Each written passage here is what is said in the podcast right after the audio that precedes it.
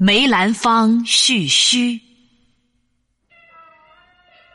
梅兰芳先生是闻名世界的京剧表演艺术家，他在舞台上唱旦角儿，为了演出的需要，总是把胡须剃得干干净净的。但他的一生中有几年却是留着胡须的。一九三七年，日军占领上海。梅兰芳被迫藏身租界，以躲避日本人的纠缠。一九三八年底，有人邀请他去香港演戏。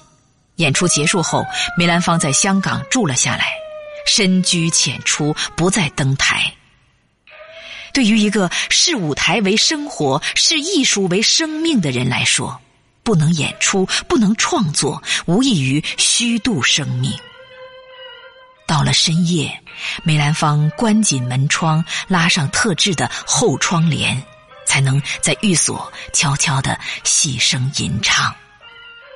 这对他来说已经很知足了。一个艺术大师就用这种方式坚持着对艺术的追求。一九四一年十二月，香港沦陷，日本驻港司令官亲自出马。多次逼迫梅兰芳演戏，梅兰芳可以忍受生活的困顿，直面战争的危险，但他难以抵抗来自侵略者随时随地的骚扰。拒绝的借口都用尽了，梅兰芳最后只能蓄须明志，表示对日本帝国主义的抗议，表明不给侵略者演戏的决心。后来梅兰芳不堪其扰。只好又回到了上海，长期不演戏，没有了经济来源，又要养家。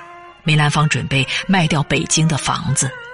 听说梅兰芳要卖房子，很多戏园子老板找上门来说：“梅先生，您何必卖房子？只要您把胡子一剃，一登台，还愁没钱花？”有的甚至说：“只要签订演出合同，就预支二十两黄金给梅兰芳。”但是，无论戏园子老板开出的条件多么优厚，梅兰芳全部拒绝了。他宁可卖房度日，也绝不在日本侵略者的统治下登台演出。一次，日本侵略军要庆祝大东亚圣战，要求他必须上台演出。梅兰芳斩钉截铁地说：“普通的演出我都不参加。”这样的庆祝会，当然更不会去了。但是拒绝演出，总得要想出个办法呀。梅兰芳找来一位当医生的好朋友，说明了自己的危险处境，请朋友设法让他生一场大病，以摆脱日本人。这个朋友被他的爱国精神感动了，决心帮助他渡过难关，于是给他打了伤寒预防针。人打了这种针就会连日发高烧。日本人不相信梅兰芳病了，专门派了一个军医来检查。日本军医闯进梅兰芳的家，看见他盖着棉被躺在床上，床边桌子上放着很多药。军医用手摸了摸梅兰芳的额头，滚烫滚烫的，看不出破绽，只好认定梅兰芳得了重病，不能登台演出了。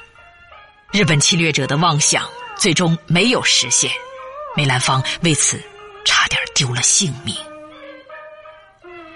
当抗日战争取得胜利的消息传来时，梅兰芳当即剃了胡须，高兴地向大家宣布：“胜利了，我该登台演出了。”前来看他演出的人太多了，很多人没有座位就站着看。